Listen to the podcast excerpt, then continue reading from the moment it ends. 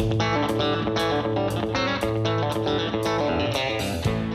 Tim Akers with Akers Cattle from Iola, Texas. You're listening to latest news in Texas agriculture on Texas Ag Today.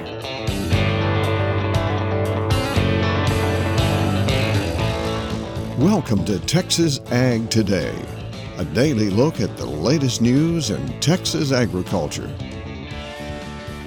Texas Ag Today is produced by the Texas Farm Bureau Radio Network with the largest farm news team in the Lone Star State. Now, here's the host of Texas Ag Today, Carey Martin.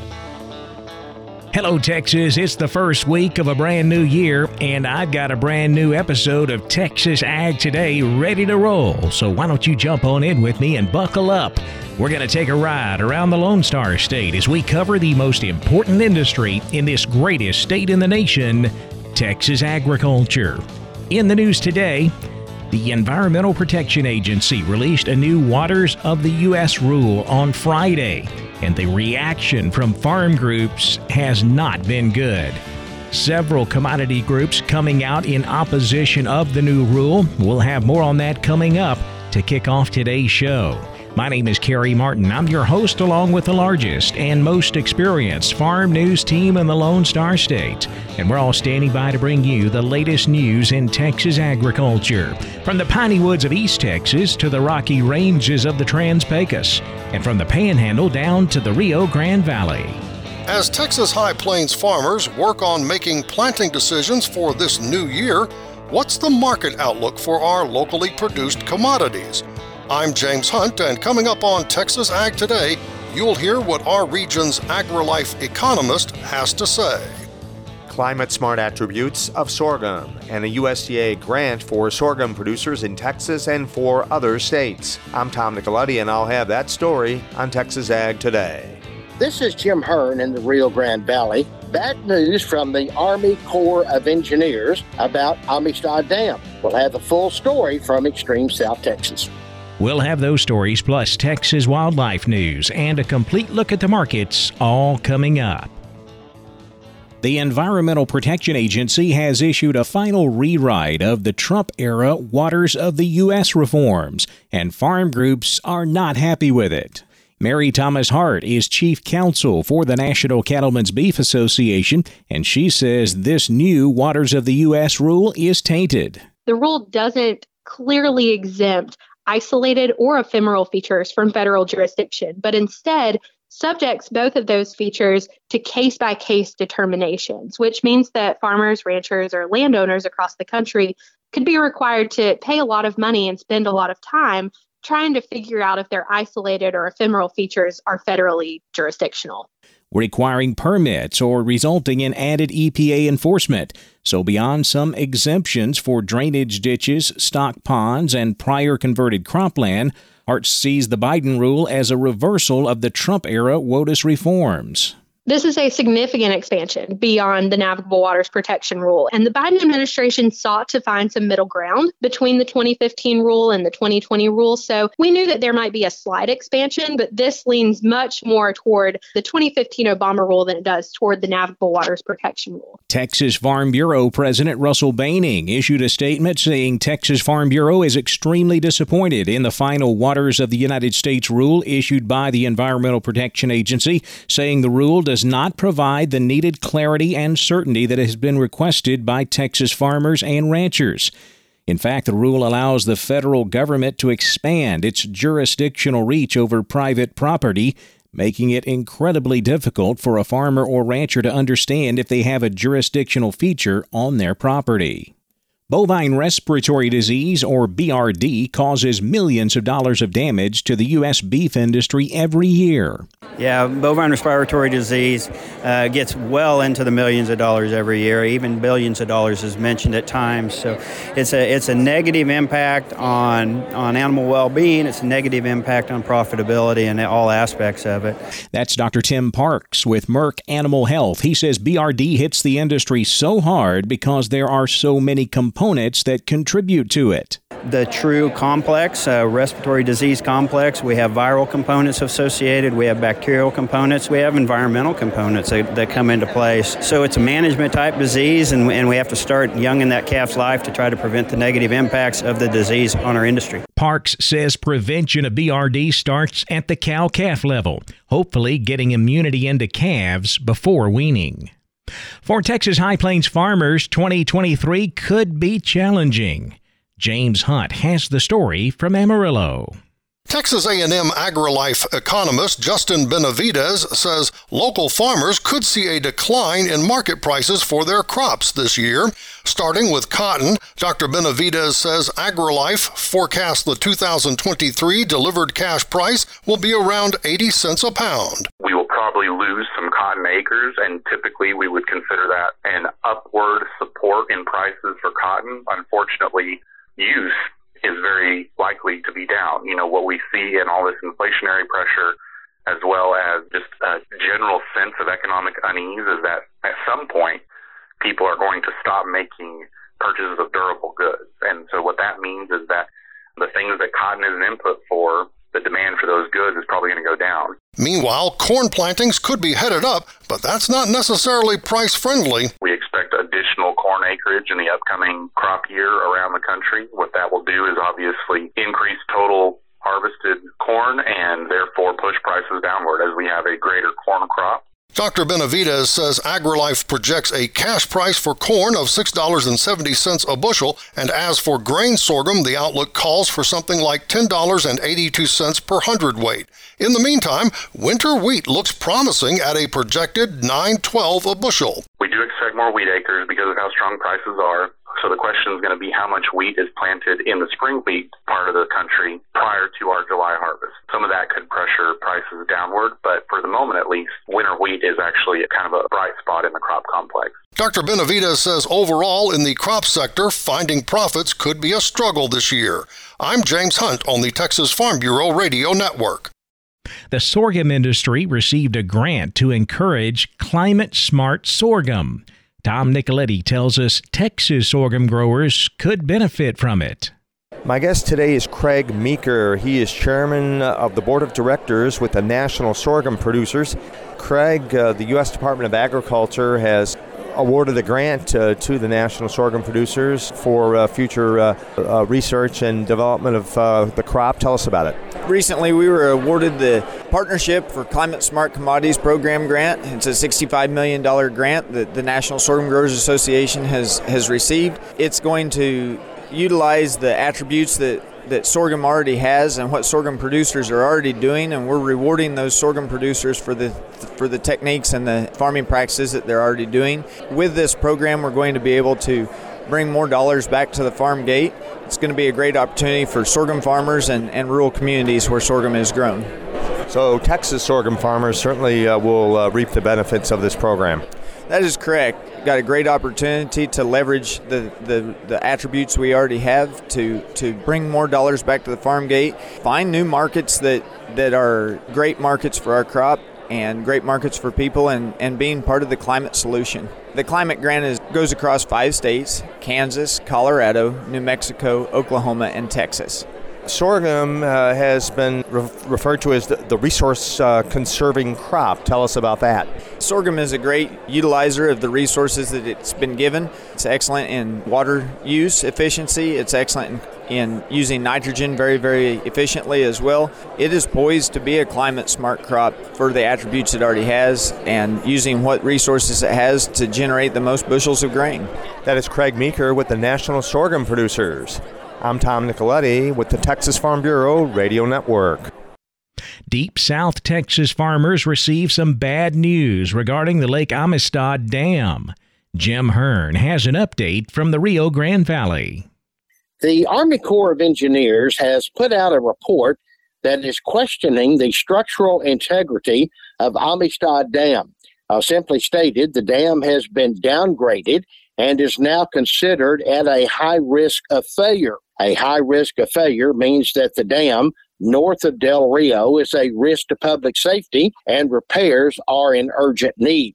In downgrading the dam to a category two, it will be a race of time before any more structural problems are discovered. The timeline, according to the Army Corps of Engineers, sinkholes were first discovered back in 1994. And 28 years since, officials with the International Boundary and Water Commission had corrected that problem, but lately it was determined that the limestone foundation that the Amistad Dam sets on was starting to erode. The latest report shows the reservoir has progressed now to a state that the dam is now potentially classified as being unsafe.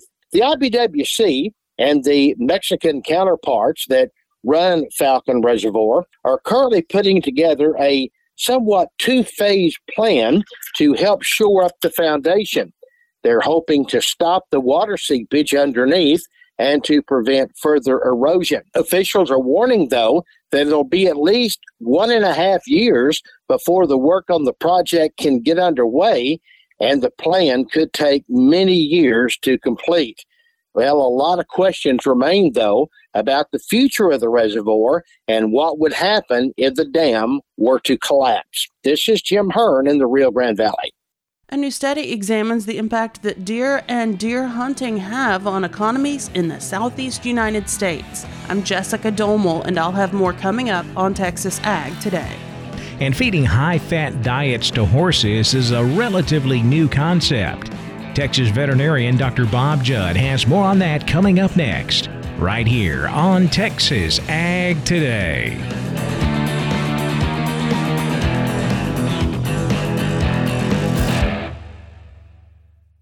Texas Farm Bureau has served farm families in rural Texas for nearly 90 years. We're pleased to offer new affordable health care coverage choices for all Texans through Texas Farm Bureau health plans. You do not need to be a member to inquire and apply. Plans are available anytime. There is no open enrollment period. Our United Healthcare Choice Plus network of providers is one of the largest available. For more information about the different plans, how to apply, or to get a quote for you, your family, or your small business, call 833 TX Health or visit 833txhealth.com. We're keeping you informed on everything happening in Texas agriculture on Texas Ag Today. Feeding high fat diets to horses is a relatively new concept. Dr. Bob Judd says it can be helpful in certain health conditions. Fats and oils are part of a class of molecules called lipids. Kristen Janicki indicates in the Horse publication that fats can be found in forages and grains in many forms. Fat is digested in the small intestine by enzymes called lipases, and fats from forage is about 55% digestible, while fats from oil are 100% digestible. Corn oil has been shown to be the most palatable fat for horses and is almost 100% fat, while soybeans are 20% fat, Flaxseed is 40% fat, rice bran is 22% fat, and sunflower seeds are 45% fat. There is a reason the horse needs some fat in the diet, as dietary fat provides essential fatty acids and is required for fat soluble vitamins to be absorbed in the small intestine. Some horses fed very low fat diets can be low in vitamin E due to lack of absorption. Also, horses cannot make omega 3 and omega 6 fatty acids in their bodies, so they must be supplied in the diet, as these fatty acids play a vital role in the immune system, nervous system, and cell membrane structure. They are called essential fatty acids for a reason, as they are essential for the horse's bodily functions and must be present in the diet. And although forage may supply the minimum amount of omega 3 fatty acids, supplementation can help horses that need to gain weight, have inflammatory conditions, and to help prevent gastric ulcers. Also, feeding fat for energy is much safer than feeding carbohydrates, as fats have two and one fourth times more energy than carbohydrates, so the horse can eat less but still get more calories. Also, fat causes a decrease in glucose and insulin response in the horse compared to carbohydrates, which is important in horses with equine metabolic syndrome to prevent laminitis. I'm Dr. Bob Judd. This is the Texas Farm Bureau Radio Network. A new study examines the impact that deer and deer hunting have on economies in the southeast United States. Jessica Domel takes a look at the study in today's Wildlife Report. A new report from the Southeast Deer Partnership details the multi billion dollar impact that deer and deer hunting has on jobs, the economy, and conservation in 15 states, including Texas. According to the report, in a typical year, deer hunters in the southeast spend about $8.8 billion on deer hunting. That money is used to buy items like firearms, ammunition, camping equipment, fuel for vehicles, and on expenses like lodging, hunting licenses, and meals at restaurants. The report says with the multiplier effect, with the businesses that hunters support buying from other businesses, deer hunting has an impact of about $15.8 billion. Deer hunting in the southeast supports an estimated 209,000 jobs with about $5.5 billion in salaries and wages. Those jobs contribute an estimated $2.1 billion in local, state, and federal taxes. That includes a statewide high of 800 $152 million in salaries and wages right here in Texas. The report says that deer hunting is also important to some people's personal finances. For example, landowners who lease their property to deer hunters make extra income they may otherwise not see. Hunters who back a deer and use that venison may not need to spend as much at the meat counter, saving them money. And according to the report, about half of hunters said saving money in a bad economy had influence on their decision to hunt. The report also indicates that hunting participation tends to increase during economic downturns. For the Texas Farm Bureau Radio Network, I'm Jessica Domel. The first trading day of the year didn't go all that well for our agricultural markets. Cattle, cotton, grains all finishing in the red. We'll take a look at all of Tuesday's livestock, cotton, grain, energy, and financial markets coming up next. Keep it right here on Texas Ag Today.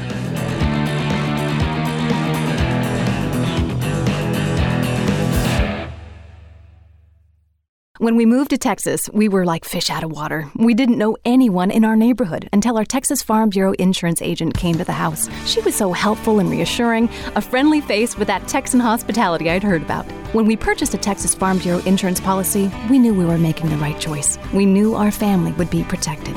Visit Texas Farm Bureau Insurance today at tfbinsurance.com to find an insurance agent who's a true neighbor. Coverage and discounts are subject to qualifications and policy terms and may vary by situation. We're giving you the market information you need on Texas Ag Today. The first trading day of the new year wasn't all that great for the agricultural markets. We had red ink across the board on just about everything in Tuesday's trade. We'll start out with the cattle complex where February live cattle dropped a dollar five, 156.85. April down 92 cents at 160.87. June live cattle down a dollar, 156.82. Same thing on the feeder cattle market. January feeders dropped a dollar, 182.70. March feeder cattle down a dollar 45, 184.77, while April was down 85 cents at 188.77. Cash fed cattle trade was quiet on Tuesday. We wrapped up last week selling cattle here in Texas at 157. That's a dollar higher than the previous week. Boxed beef prices higher Tuesday. Choice took another jump up 488 at 286.86. Select was up 408, 255.01. Now let's check the auction barns. We're walking the pens with Larry Marble. Russell Heller, Lexington Livestock Commission Company, sells them every Saturday. He'll do so again this Saturday. Russell, Happy New Year to you. Same to you. How was your holiday? Uh, everything was good. It was cold, so mostly just feeding cows and trying to keep them going was the main thing. Right. That's the that's the constant during the holiday. You know it's coming. Uh, you hope for good warm weather, but it kind of doesn't feel like Christmas if there's not a little bit of cool weather and some ice to be broken, doesn't it? That's exactly right. Well, the cattle made it through, did it? Yes, sir. Everything was fine. Good. Your oats and ryegrass and and uh, wheat and stuff like that made it. Uh, it burned the oats pretty good, but I think it'll come back. Y'all had some moisture right before the holiday, right? Yes, we did. Had about three quarters to an inch. Well, that's good. That always helps. Now, how is this week's sale shaping up? Of course, that'll be this Saturday in Lexington. Yes, sir. I know one set of calves about 20 or 25, and that's all that I know of so far. Well, that's a good start to the first sale of the year at Lexington Livestock. Russell Heller, tell everybody how to get a hold of you. Sure, you can get me on my cell, and that number is 979 820 7002. We appreciate y'all. Thank you. Thank you, Larry. Bye bye. Neighbor, of course, that was Russell Heller from Lexington Livestock Commission Company. They sell them every Saturday. Now, we'll get geared up today and have some more livestock market operator updates. In fact, tomorrow you'll be listening to Seth Crane Union Commission, Hondo, Texas. Neighbor, that's our livestock auction market report for today. We'll see you next time right here as we walk the pens. I'm Larry Marble for Texas Ag Today.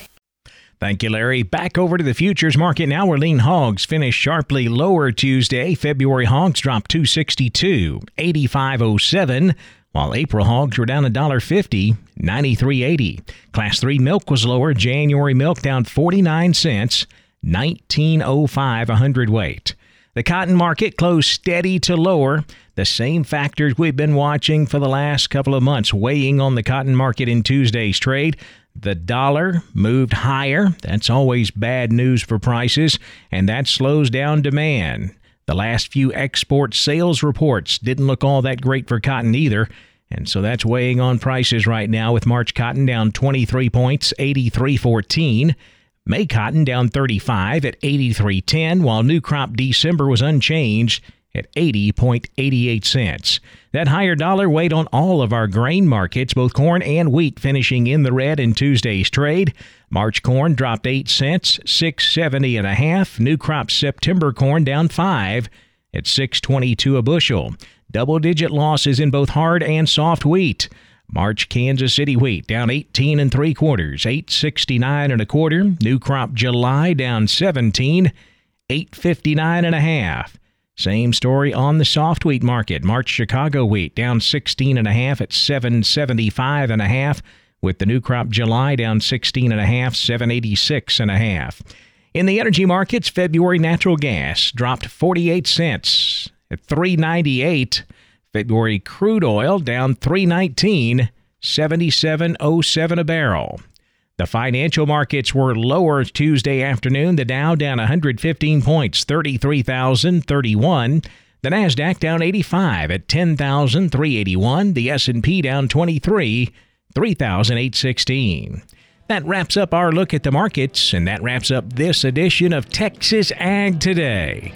I'm Carey Martin. Hope to see you back here next time as we cover the most important industry in this greatest state in the U.S. of A. Texas agriculture. Thanks for listening to Texas Ag Today. Be sure to subscribe to our podcast on Apple Podcasts, Google Podcasts, or Spotify. For more Texas Ag news and information, check out our website at texasfarmbureau.org or tfbradio.com. Texas Ag Today is a production of the Texas Farm Bureau Radio Network.